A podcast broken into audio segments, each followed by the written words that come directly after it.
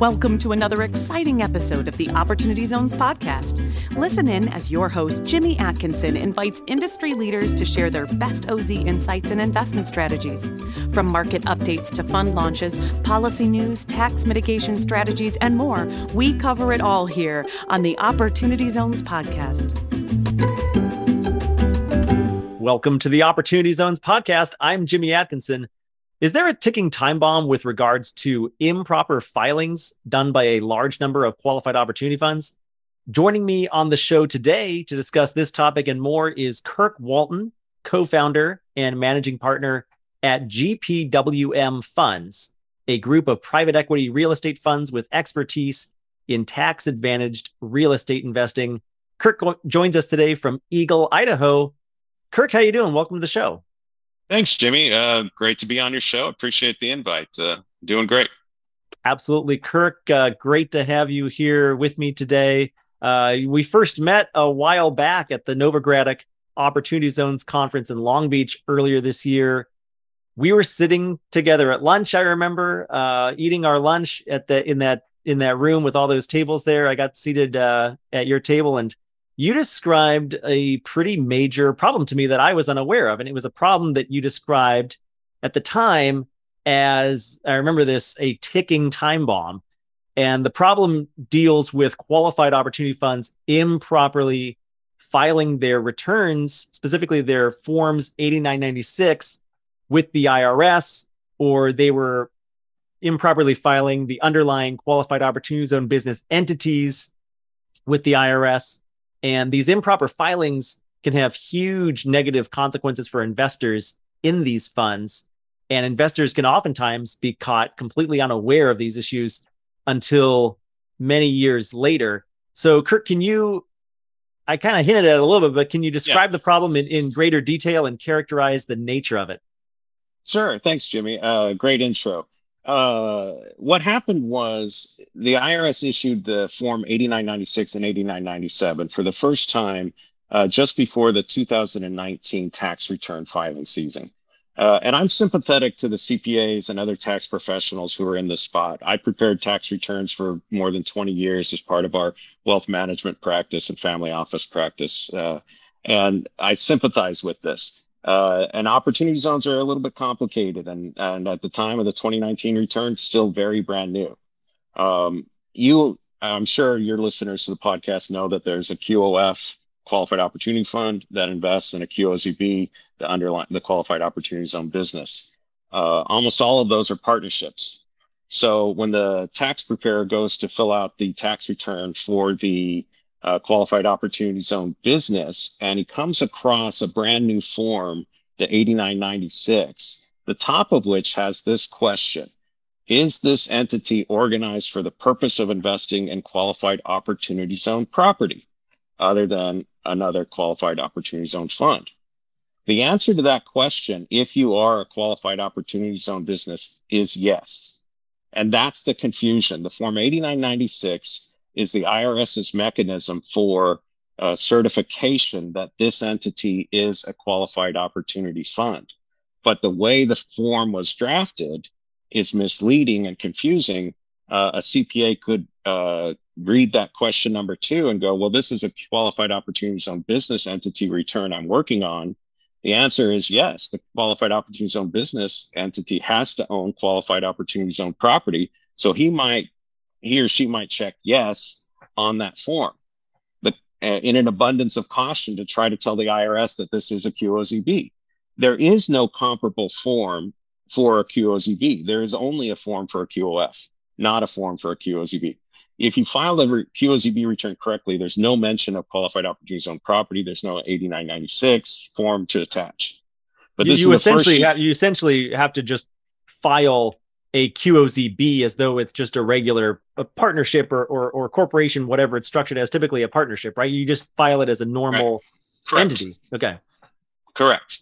Uh, I've spoken with CPAs who, in an abundance of caution, to try to tell the IRS that this is a QOZB return that owns qualified opportunity zone property, uh, check the box the consequence of that is now this QOZB return and the EIN associated with it ended up on a list inside the IRS, a database of QOF, Qualified Opportunity Fund entities.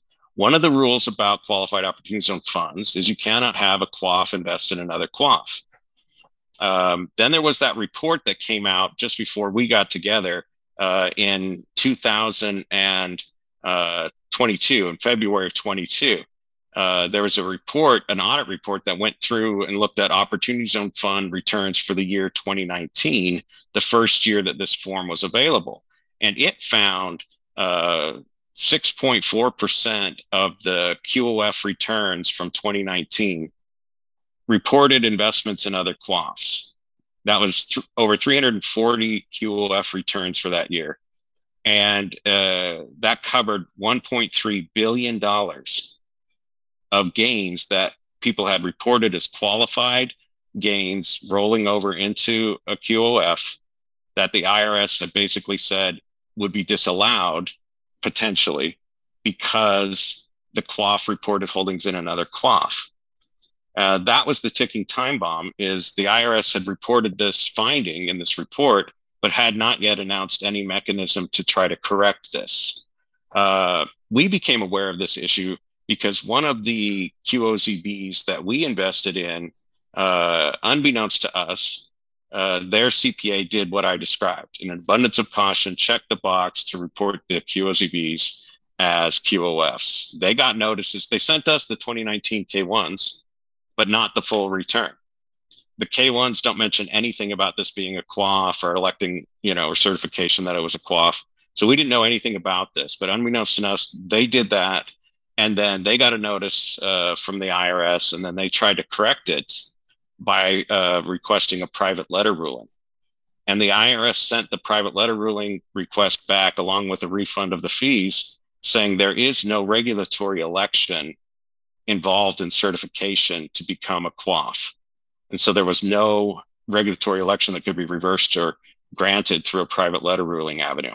So you have this problem where QOZBs elected, you know, or check the box, certified that they are a QOF, and how do you undo that? Uh, and that be- that was the issue we talked about over lunch at that uh, great uh, Novogradac conference in Long Beach. Uh, since that time, in April of this year, the IRS uh, mailed out a ton of letters, a 6501 letter and 6502 letter to the individual investors uh, and to the QOFs affected by that, that basically said, hey, hey, your QOF reports holdings in another QOF. Maybe you didn't fill out this form correctly. Uh, you know, here's a phone number to reach out to try to correct it, or you might consider filing an amended return or an administrative adjustment request or an AAR, which is a cumbersome and lengthy process. Um, we don't yet know how many returns from 2020 ha- or 2021 have this problem. Uh, all we know is at least 6% of the returns in 2019 had the problem, and that's $1.3 billion from just 2019. I suspect there's even more um, from 2020 and 2021. Uh, anecdotally, I've heard uh, some people in the industry who were able to reach the IRS through that phone number on the form and get a call back within a couple weeks and have theirs corrected. Uh, in our situation, we still do not have confirmation that our situation has been corrected. The situation with that group, um, with the project in Washington that I mentioned, um, they have tried to reach the IRS. Uh, they've sent all, you know, uh, they've sent uh, uh, multiple requests for relief and uh, getting that you know certification revoked. Uh, and but it, it there is no cur- currently there is no mechanism to revoke a certification of becoming a QOF. It just you know the regulations say reserve like you know they're going to come out with those rules later, but they still haven't. So we're confident that the IRS will uh, see um, that just because someone elected or checked its box isn't the only factor that goes into whether uh, an entity is a QOF or not. All of the other factors about these entities show that they are in fact QOZBs. Their operating documents say they must be a QOZB. uh, the sole purpose is formed to be a QOZB. Uh, the holdings are QOZB. So there's all of these other facts and factors that show uh, these entities are in fact QOZBs. The only factor that shows they're not is an erroneous select erroneous uh, checking a box on uh, the 2019 return. And they didn't include those forms on the 2020 return or 2021 return. So, you know, that should be an indication that uh, they did not, in fact, want to certify as QOFs. Mm. Nevertheless, uh, I think that problem is widespread, and I don't think it's being talked about too much. Uh, and I, uh, I think the IRS needs a better avenue for correcting that type of clerical mistake, especially on uh, a complex area where it's a brand new form. You know, if if you opened up a new national park and sent out instructions and paths of where to go hiking, and uh, you know, six percent of the hikers fell off a cliff to their deaths, uh, that would be a problem, I think, with the instructions and the signposts rather than uh, an example of human error that needed to be punished by complete disallowing of the uh, gain being eligible gain. And that's really what you've got going on. And uh, so I think there needs to be a better mechanism, an easier mechanism to correct that. But we'll see. Yeah, it's it's a huge issue, as you point out. Over one, I think it was 1.3 billion dollars is from just jeopardy 2019. And that, from, yeah, I was going to point that out. That's just 2019. So if you extrapolate from there, there wasn't a whole lot of fundraising in 2019 no. compared with 2020 and 2021 as this program continued to grow. And you know, I'll, I'll throw up a link to the Novogradac uh, report that shows how that fundraising has increased. I mean, maybe uh, I might speculate that the percentage of funds filing may have gone down as CPAs became more familiar with filing, but the sheer quantity of funds being filed probably um, more than made up for the the percentage going down. I would I would I assume that that that there's there's far more capital in jeopardy of being disqualified as as eligible under the opportunity zone provision to uh, receive all the tax benefits based on what we might see coming through 20 and, and 21. Is that right? That's right. I, I absolutely think there's billions of dollars at stake.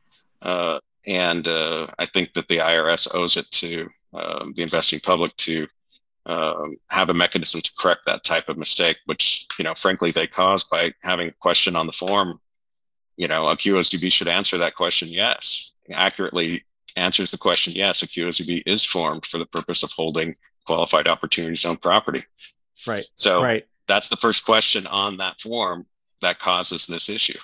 Yep. Uh, understood. And uh the yeah there's just a huge amount of funds being impacted by this. Um and uh, i think of, uh, essentially what you're advocating for kirk is there needs to be some sort of easy way for a qof to elect to decertify. Is is that what you're getting at that's or to go back in time and say that was an erroneous election you know uh, right. if you make a mistake on a return you can file an amended return to correct it. That's cumbersome process for a partnership that's an aar um, and that's a lot of aar requests but maybe that's what the irs wants. Uh, that's what we've encouraged people to do because uh, that's the best i can come up with well, maybe uh, this maybe this is why they're adding an additional eighty thousand plus agents. Is that right? I, I jest, but who knows? The other fix is you, uh, you've spoken at length uh, uh about the uh, pending legislation that's been introduced to extend and enhance the opportunity zone tax legislation. One mm-hmm. of the provisions in that pending legislation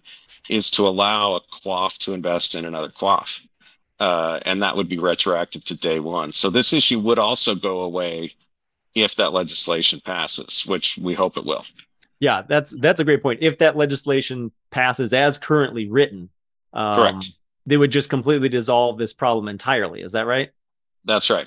Okay, good. Well, um, so there's some potential solutions out there, but it's still a little bit hairy in the interim period, especially if you're an investor who's gotten one of those letters from the IRS. Um, when when might investors in or funds be made aware of these potential mistakes that were made in tax year 2020 or, or 2021? Do you have any indication? I would assume uh, next year because uh, we assuming they're on a similar cycle. Uh, we've got the notices from April that went out to all of the investors and funds uh, late April. It was at the end of April or 1st of May when those 6501 letters went out. So if you're listening to this podcast and you got one of those letters, that's what it's about, most likely. And most likely it's a, an easy fix when you can get the attention of the right person inside the IRS uh, to fix it. But I can understand the consternation and anxiety that an investor would have when they get a letter that says your gain that you thought was eligible gain is at risk of not being allowed as eligible gain, you know, which means you owe tax from way back when when you rolled over the gain and penalties and all of that on top of it and blowing up your QOF investment. I mean, the, the consequences are draconian. Yeah. Uh, if you read the, um, you know, the black and white on the letter, but it's a honest mistake made in good faith uh, by CPAs and tax professionals who are trying to tell the IRS these are QOZBs who own qualified opportunity zone property.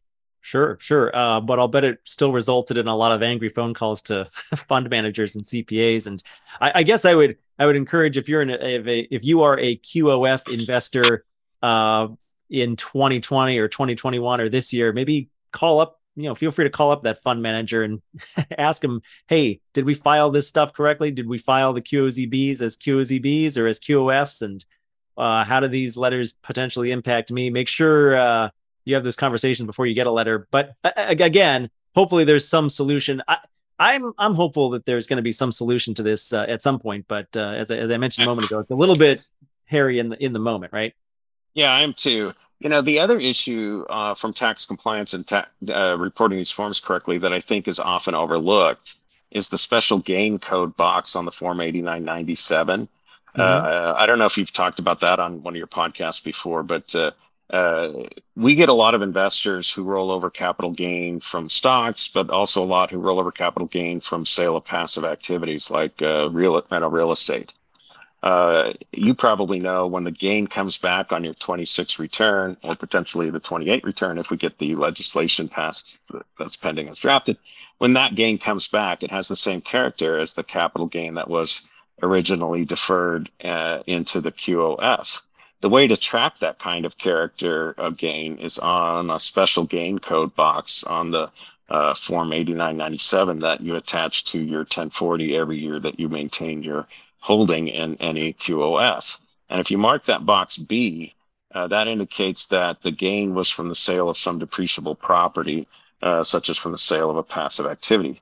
Uh, why that is important uh, is because on your 26 return, if the gain that comes back is from the sale of passive activity, you can offset that gain with any passive losses that you may have from any sources whatsoever. Um, we also talked in the past about how our projects, we do a lot of rehab projects. We do some new construction, but most of our projects are rehab projects. And we like rehab projects because we're able to get more depreciation deductions in the early years through cost segregation studies and through qualified improvement property, uh, which generate an enormous amount of passive losses in the early years uh, because of the accelerated depreciation deductions.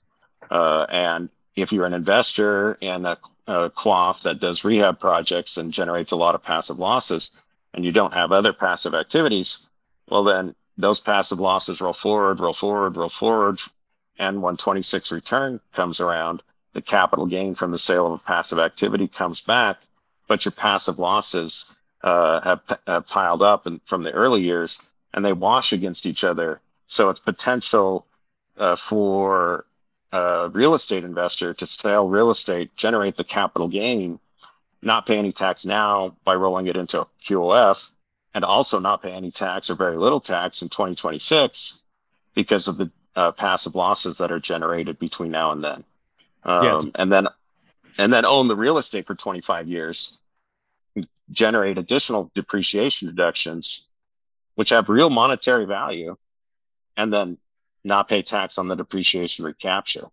That's one of the hidden gems that you've talked about on your podcast. And one of the hidden gems is there's no depreciation recapture, but there are ways to utilize that depreciation and uh, accelerate it into the early years uh, like I said, through cost segregation studies and through QIP deductions and things like that, uh, to generate those losses in the early years. So you can offset the gain that comes back on your 26 return if it's gain from the sale of um, rental real estate or passive real estate. That is yeah. possible only if your tax preparer marks the special gain code box B on the form 8997. That's how you tell the IRS this is that type of gain. Gain from the sale of stock or collectibles or cryptocurrency, you don't get this offset. You get the benefit of the depreciation deductions eventually, either from other stuff you've got, if you've got passive activity, uh, you know, income from other holdings, or at the worst case scenario, you get the benefit when the asset is finally disposed of. Then these passive losses that have been accelerated and generated over time, uh, they get freed up when you sell the asset. So everybody gets the benefit of the depreciation deductions at some point in time. Uh, but the people who roll over gain from sale of real estate, that's a huge benefit in that it reduces, if not eliminates, the 26 tax bill. Yeah, that's an incredible uh, tax mitigation strategy there. And, uh, you know, I want to talk more with you about that strategy and, and some of the other investment strategies that you're using at GPWM funds in a minute. But, you know, you mentioned one other thing there, which was uh, you casually slipped in a 25 year hold period, which I thought, huh, that's a long time. I thought this was only supposed to be 10 years. Uh, what's with the 25? That seems like way too long. But that kind of leads me into my next topic I wanted to talk with you about, Kirk. And I've mentioned this on my podcast in the past, which is this concept of thinking about qualified opportunity fund investing as a super Roth IRA. And essentially, it's tax free growth for 10 years. But why stop at 10 years? Can, can you tell us more about your thoughts on that? Yeah, thanks, Jimmy. You know, I've been advocating for that from day one. Uh, and uh, I remember before COVID, uh, KPMG reached out to me and invited me to come present at uh, one of their conferences, an Opportunity Zone conference uh, at their San Francisco offices. Uh, and I remember this vividly because I was on a panel at this KPMG conference, and the guy to my left answered all the questions very similarly to me in terms of rehab projects are great. Uh, cost segregation studies are important. Uh, this is a great estate planning uh, tool. It dovetails so nicely with the multi generational wealth transfer strategies. And their game plan was 10 years in a day and then exit. And mine was let's hold it for much longer. Uh, and I remember a guy in the audience uh, raised his hand and is like, I'm confused why, Kirk, your answer is hold it so long. And your answer uh, is you know go only 10 years. Uh, and the guy to my left answered and said well that's what our ppm says. And so that's what the investors signed up for. And i said uh, that's fine. There probably are some investors who only want 10 years of tax-free growth. But our investors want longer than that. Uh, it's like if you open a roth ira and your investment advisor said as soon as you have owned this for five years and attained age 59 and a half we are our plan is to liquidate the roth ira uh, because we can totally liquidate it tax free at that point in time. Uh, nobody does that with roth iras we, but five years and age 59 and a half is the bare minimum needed to completely cash out tax free Similarly, for an opportunity zone fund, the bare minimum to completely cash out tax free is 10 years of holding. But from a financial planning or wealth management approach, why would you liquidate something when you hit the bare minimum tax timeline if it can continue to grow tax free, if it can continue to throw off depreciation deductions that you don't have to pay, pay depreciation recapture on? Why stop at 10 years when you can go for 25? As long as you liquidate this before the end of 2047, all of those additional depreciation deductions are tax free. All the growth between now and 2047 is tax free. If you cash out at year 10, you've missed 15 years of additional tax free growth. You know, I've seen presentations from opportunity zone funds where they talk about when you pay the tax, you're at a fork in the road. You can go down this one road and pay your tax now and then you have less money invested and where you invest it, it it's also going to be subject to tax or you should invest in an opportunity zone fund because you can grow for 10 years and not be subject to tax, and that's better. Well, when you hit the 10 year mark, essentially you're, you're at a very similar fork in the road. You can choose to cash out and it's tax free after 10 years, but where you invested is going to be subject to taxation. Or you can use the logic that you used from day one and continue to hold it in an opportunity zone fund where it won't be subject to tax and it will generate depreciation deductions that are not subject to depreciation recapture. The smart money goes for the longer term hold. Uh, a lot of investors get scared though when they think of something that long. They think I'm never going to see any money between now and 25 years. That's you know that's not right. Uh, and people forget that the opportunity zone fund can generate cash flow. It can return money to the investors tax free, an, incredibly tax efficient stream of cash flow long before the 25 years, long before the 10 years. We have some projects. Uh, we have one project where we bought a Sears, uh, old Sears building, uh, and came with this huge parking lot that we didn't need. We sold off the pad of the parking lot uh, and did a cash out refi. We've already returned all of our investors' money from that project within two years, completely tax free. Now, each of our investors had the choice of whether to take that money out of their fund when it went from the QOZB back to the QOF. If they wanted that money, they could have taken that money out to their checking account completely tax free and done whatever they wanted with it. All of our investors elected to defer that gain, keep it inside, or defer that cash flow, keep it inside their QOF, and reinvest it in another opportunity zone project and another opportunity zone project. That's another wrinkle where it's a super Roth. It's not just the long term hold potential of 25 years, it's also the reinvestment strategy. As far as I know, we're still the only ones that are talking about the impact of reinvesting. If you have a Roth IRA and you have a stock that pays a dividend, you can tell your broker to send that dividend check to your checking account where you can invest it somewhere where it'll be subject to tax. Who does that? Hmm. Nobody. Instead, when the holdings inside your Roth IRA generate cash flow in the form of interest or dividends or capital gains, you hold it and you buy more stock or mutual funds or ETFs inside your Roth IRA. The Opportunity Zone Fund regulations explicitly allow for that. In fact, they give you 12 months to come up with a game plan for what to do with the cash flow from, uh, like I mentioned, from the sale of a pad or something like that. Uh, you can hold it inside your tax sheltered QOF and go into another opportunity zone project and another opportunity zone project. So in the example of that, uh, you know, former Sears building I mentioned, we still own that. It's now a self storage building, uh, nearly complete going to be operational. It's going to generate cash flow, going to generate depreciation deductions, going to appreciate over 25 years. We still own that, but we've taken all of our money out and put it into another project that's also in the opportunity zone. We're going to do the same thing uh, lease it up, do a cash out refi, recycle the money into another project and into another project and another project, all within the same opportunity zone fund. So the original investor, do- you know, for each dollar of an investor that goes into one of our funds, if they don't need the cash flow, they can recycle into another and another and another project and generate this wide footprint of properties that are diversified that will uh, continue to grow tax free and depreciation deductions, throwing off tax free with no depreciation recapture for 25 years. Much more tax efficient than the typical structure you see where somebody throws in money and the uh, fund manager returns the money out. You know, it's like taking the dividend check out of your Roth IRA and sending it to your checking account. There's no need to do that, and the smart money doesn't do that.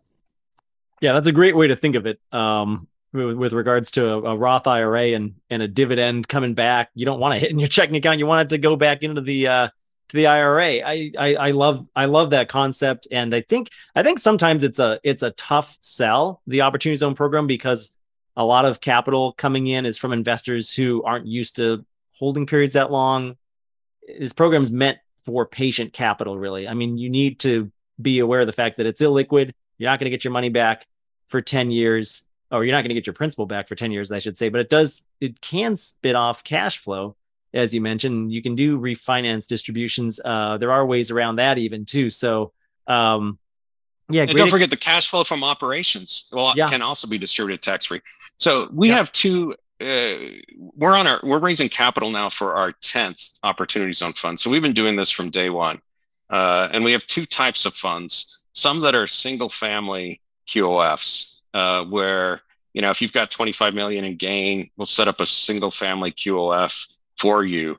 And at the each fork in the road, the family gets to decide what to do with the cash. So when there's a cash out refi event or sale of a pad or check that comes in from operational cash flow, they can sit on the cash in their QOF for up to 12 months. Uh, but at some point, it either needs to be distributed to set to satisfy the 90% test or you know be invested in another qualified opportunity zone project. But they get to decide at each fork in the road whether to take the money out. So if the investor needs the money and needs cash flow, uh, the money can go out tax free when it's generated at the project level. Mm-hmm. If they don't need it, it gets recycled into another project and another project and another project. And they get to weigh in on which types of projects. We have some clients who uh, are more conservative and would like a tenant and con- or a certificate of occupancy play. I think you've talked about that, where you can get new use. You can go buy a building in an op zone that's almost complete uh, you're paying top dollar for it, but it's less risk. There's no developmental risk because it's nearly done. You get your certificate of occupancy, you put it in play, and it's cash flowing within you know nine or twelve or eighteen months. It's, it's essentially uh, like a, a, 24 or 36 month shortcut in in in many cases. That's right. right, and and you and yeah. you get to bypass the construction risk completely. That's right. So it's less risk, less return, but that's the right thing for some uh, families and some investors. So we can do mm-hmm. more of those projects for them. Other people like new construction, other people like rehab. Most of our projects are rehab projects. You can go to our website and check them out. We've got projects across the country from the state of Washington to the state of Florida and all over. But uh, we like rehab for the tax efficiencies I mentioned at the top of the program. Uh, uh, but the single family QOF, the investor family gets to weigh in on portfolio composition of which projects and which types of projects and which geographic and which developer. We have a, uh, unlike most opportunity zone funds, which are uh, operated by developers for their own projects, we have a broad network of real estate developers that we have a long standing working relationship with. Uh, and that's who we're utilizing for uh, deploying the capital. Uh, and we're you know, most of our projects, we are providing the sole source of capital through our family of 10 QOFs uh, to control all of it and control the costs and uh, try to keep the expenses down. Um, some people don't have 25 million of capital gain. So our other option is we have multi-investor funds where we'll do every year, but we'll have almost like twins, where one strategy mm. reinvests and the other multi-investor fund distributes the cash flow. And we've had some investors that have split, you know, put half their you know, million dollars of gain into one and half into another or whatever. Some people need the cash flow, some people don't. Uh, but we do have the option, even if you have as little as 100,000 in gains, to put it into an opportunity zone strategy where the dividend checks aren't sent out to you, or rather they're reinvested, reinvested in another project and another project, which we believe we can do at least until 2027 or early 2028. After that, uh, then the money just gets distributed out because the you know the opportunity zone program is um, going to sunset, uh, right. but the holdings you have will be grandfathered in, uh, and you can continue to own and operate those programs until 2047. But we will not be able to recycle more cash flow, which is another reason to shorten the timeline and do rehab over new construction because you can get to the finish line faster on rehab, just like uh, you know, because you're cutting out like, uh, you know, like I don't know how long it would take to build 26 story towers, but we've talked about, you know, one of our projects in Reno. It has uh, three towers, 26 stories, 24 stories, and 18 stories. They were hotel rooms. We're converting them to apartments, but the timeline to make that existing structure into apartments has to be, you know, years shorter than the timeline would be to build that brand new. Right, ground up. Uh, yeah, I was, going to ask Kirk, can you tell us more about GPWM funds that you haven't already shared with us? I'd love to hear a little bit more about your approach, what you do exactly, and and who are your investors typically? Our investors, uh, our first wave of investors came from our uh, family office. We ran a family office where we did uh, taxes, estate planning. Uh, uh, I'm a tax lawyer by background.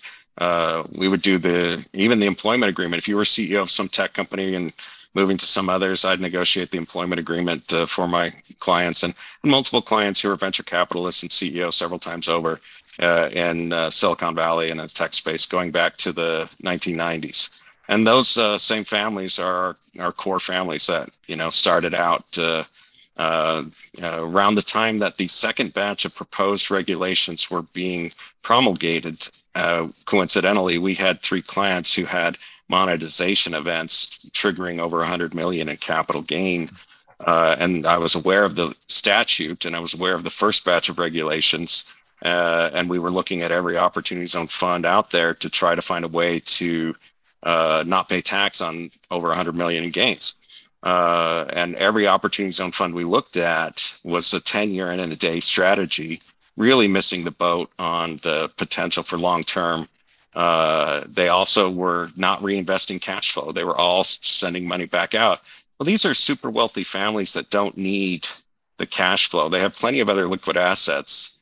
Uh, they don't need the cash flow from that. So that was also uh, minimizing the opportunity. They were missing the big opportunity in the opportunity zone fund, which was 25 years and reinvestment of cash flow. And they were also charging exorbitant fees. So um, uh, my partner and I, uh, when we saw the second batch of the proposed regulations, and we saw how uh, the Treasury Department had made it even more friendly uh, to the investor, when we saw where the momentum was heading, and we were we guessed right on that. The final regulations made it even more friendly for the investor. Still, we said we can't rate, waste this opportunity. So um, we pivoted. Uh, I no longer do tax returns. I no longer handle uh, conventional investments like stocks, bonds, mutual funds. I no longer do the comprehensive wealth management for the family office clients. Instead, all I do and all my partner does is the opportunity zone fund space. Uh, and like I said, word spread about our approach, about how uh, long-term hold was better than 10 years, about reinvesting cash flow was better.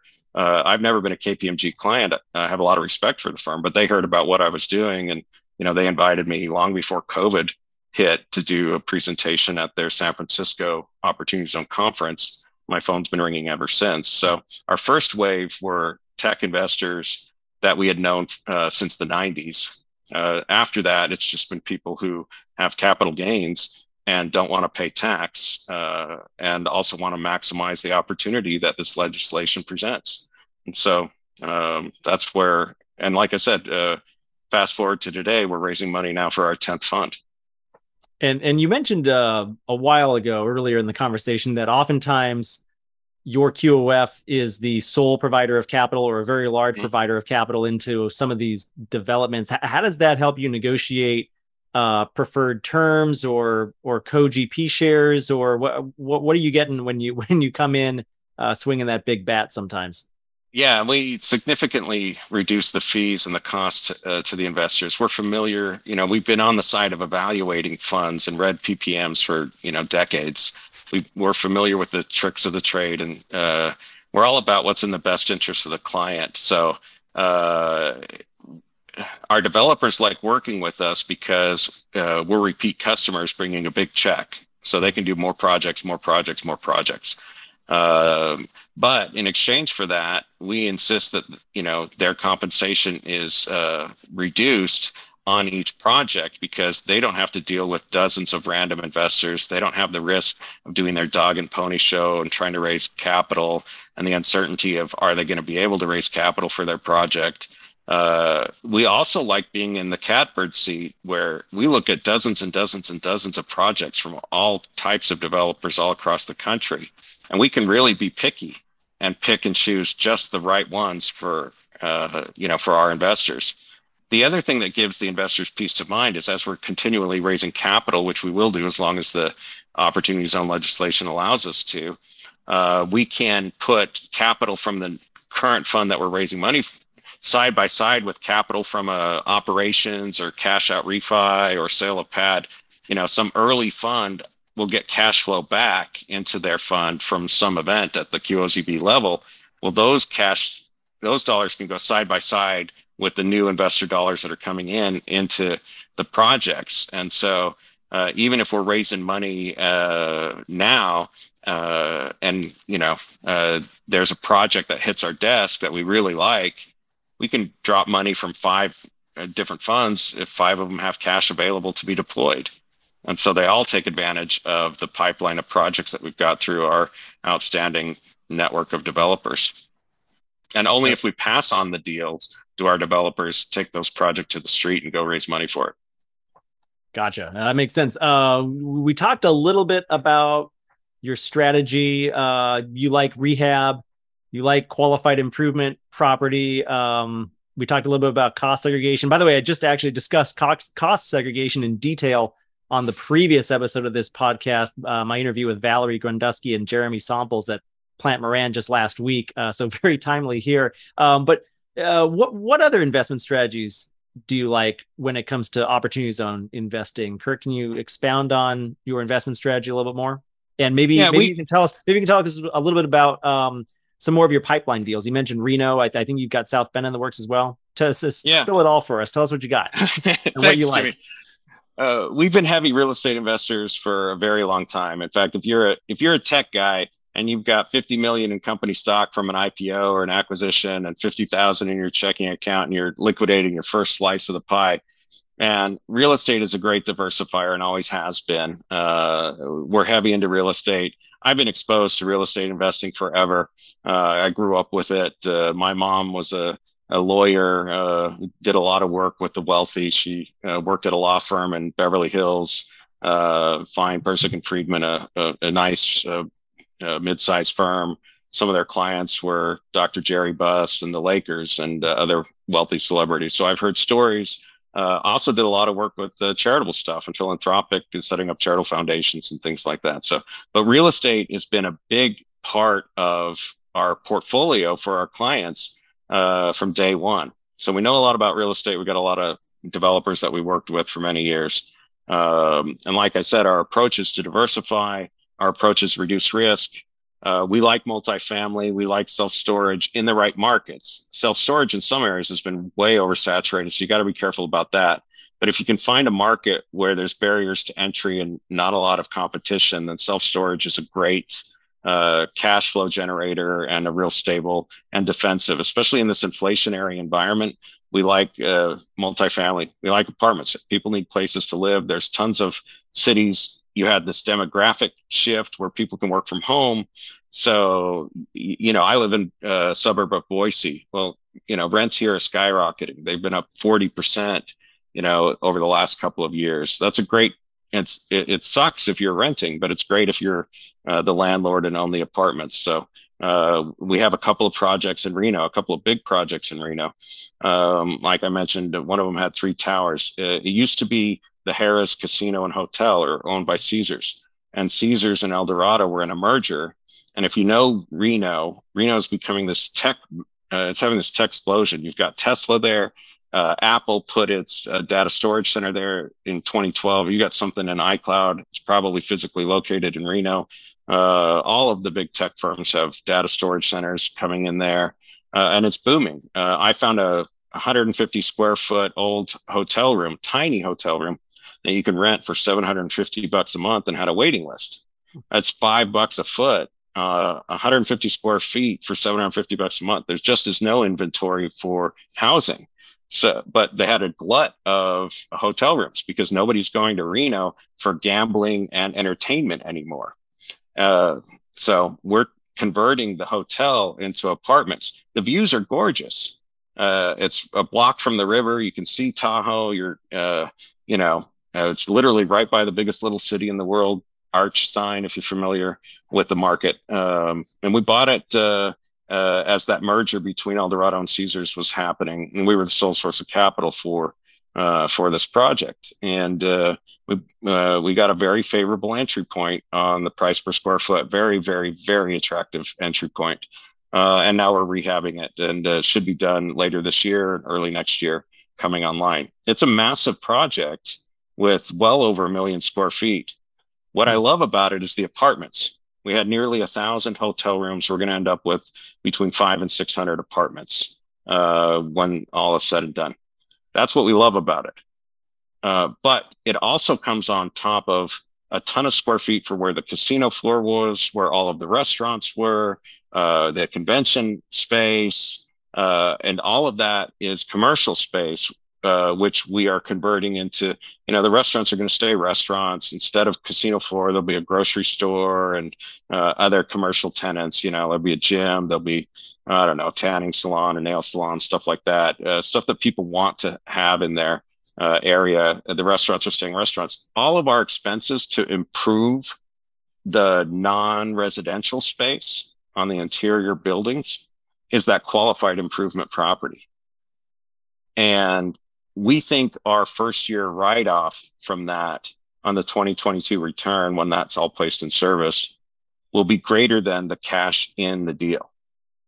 Meaning all of the gain that was deferred that ended up in that deal, we completely written off on their 26 return just from the first year passive losses from the QIP deduction. Qualified improvement property is that where you get 100% write off if it's placed in service this year. Uh, that's the QIP deduction. It, it drops from 100 to 80 to 60 and 40% each year going forward, but it's still an incredibly powerful tool to accelerate depreciation deduction. So that's, uh, you know, that's, that's a project. And then when it's leased up and stabilized, we're going to do a cash out refi. We think we'll get all of our money back on the cash out refi uh, for that type of a project. Um, they're building across the street from us five story apartments uh, over 400 bucks a square foot. Our total cost on this deal should be around 200 and change a square foot. Mm. So we're pretty confident we'll get all of our money back on a cash out refi, which again, if you're one of our investors, you could have the choice if you're a larger investor to take the money out tax free or recycle it into another project. If you're a smaller investor, depends on which path you're in, whether it gets recycled or kicked out to you tax free. Um, and then we own and operate for another 20 years. Um, if we need to monetize it again and the market allows, you can do another cash out refi in the future, return money tax free. Otherwise, you're just you know, kicking out cash flow from operations. Um, but people should get their money back and then still get a dividend check uh, or recyclable dividend check uh, after the cash out refi event happens. Yeah, that then that's impressive how much more cheaply you're able to do that than the replacement cost that building that new construction building going in across the street from you. That sounds like an incredible deal too with the QIP.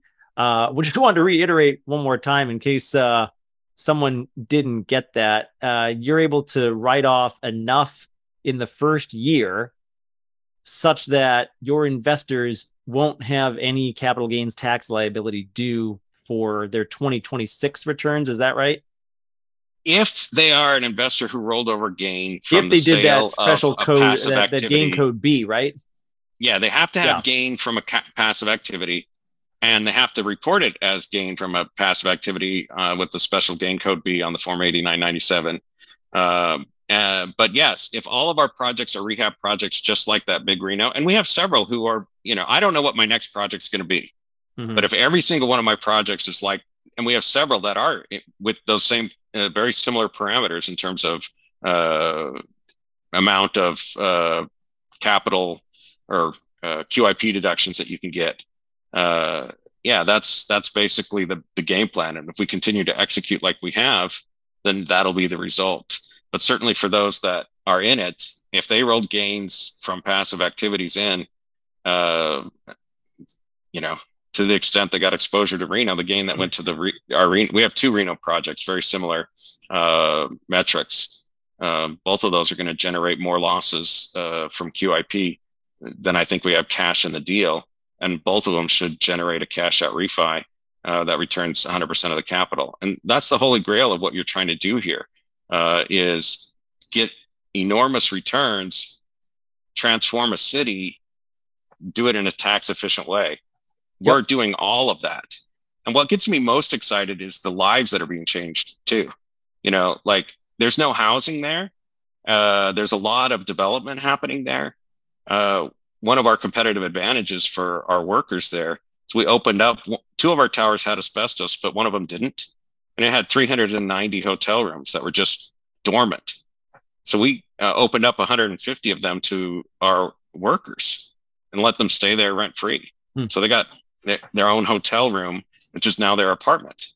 uh, and there's a way to program the elevators so that you know they only have access to their floors. Uh, we continue to operate uh, as Reno Suites, one of the you know another 200 of the rooms. So if you want, you can go stay there. It doesn't have room service, no amenities, no nothing. It's just really uh, no frills right now. But we're generating cash flow because there's such demand for housing there. Uh, yep. But I, I mean, I remember uh, some of the workers that we hired and trained and got the certification for asbestos lead and mold remediation. They didn't know what asbestos was before they started working there, but they got a new certification that we paid for. That's a life skill that they uh, they got a roof over their head that's safe. I mean, there are people there whose lives have been changed because uh, of that. I remember one guy who uh, did construction work and broke his back in a mountain bike accident, lost his job because he couldn't do construction work with the back brace. They wouldn't let him wear the back brace. Uh, lost his apartment. He was living in a car near our project, and one of our shift workers, shift supervisors, met him, invited him to come down and apply. Long story short, he doesn't even live on site anymore. He got his certification uh, got an apartment with us in one of those hotel rooms, uh, made more money with his specialization than he did before.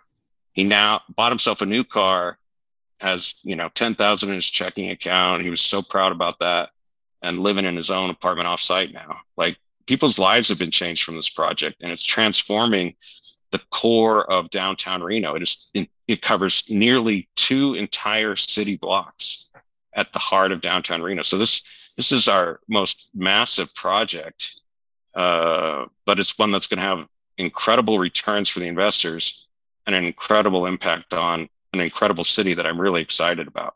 Yeah, that's that's very impactful. Um, we're uh, going really long. We're we're just about out of time, Kirk. But uh, you told me a little bit about your South Bend project. I'm a Notre Dame guy, so I want to hear what give me give me the elevator pitch on the South Bend project. What do you got going on? There? The latest project is another rehab project. There's a project near South Bend near Notre Dame campus, uh, and across the street is some graduate student housing that rents nicely, gets good rents.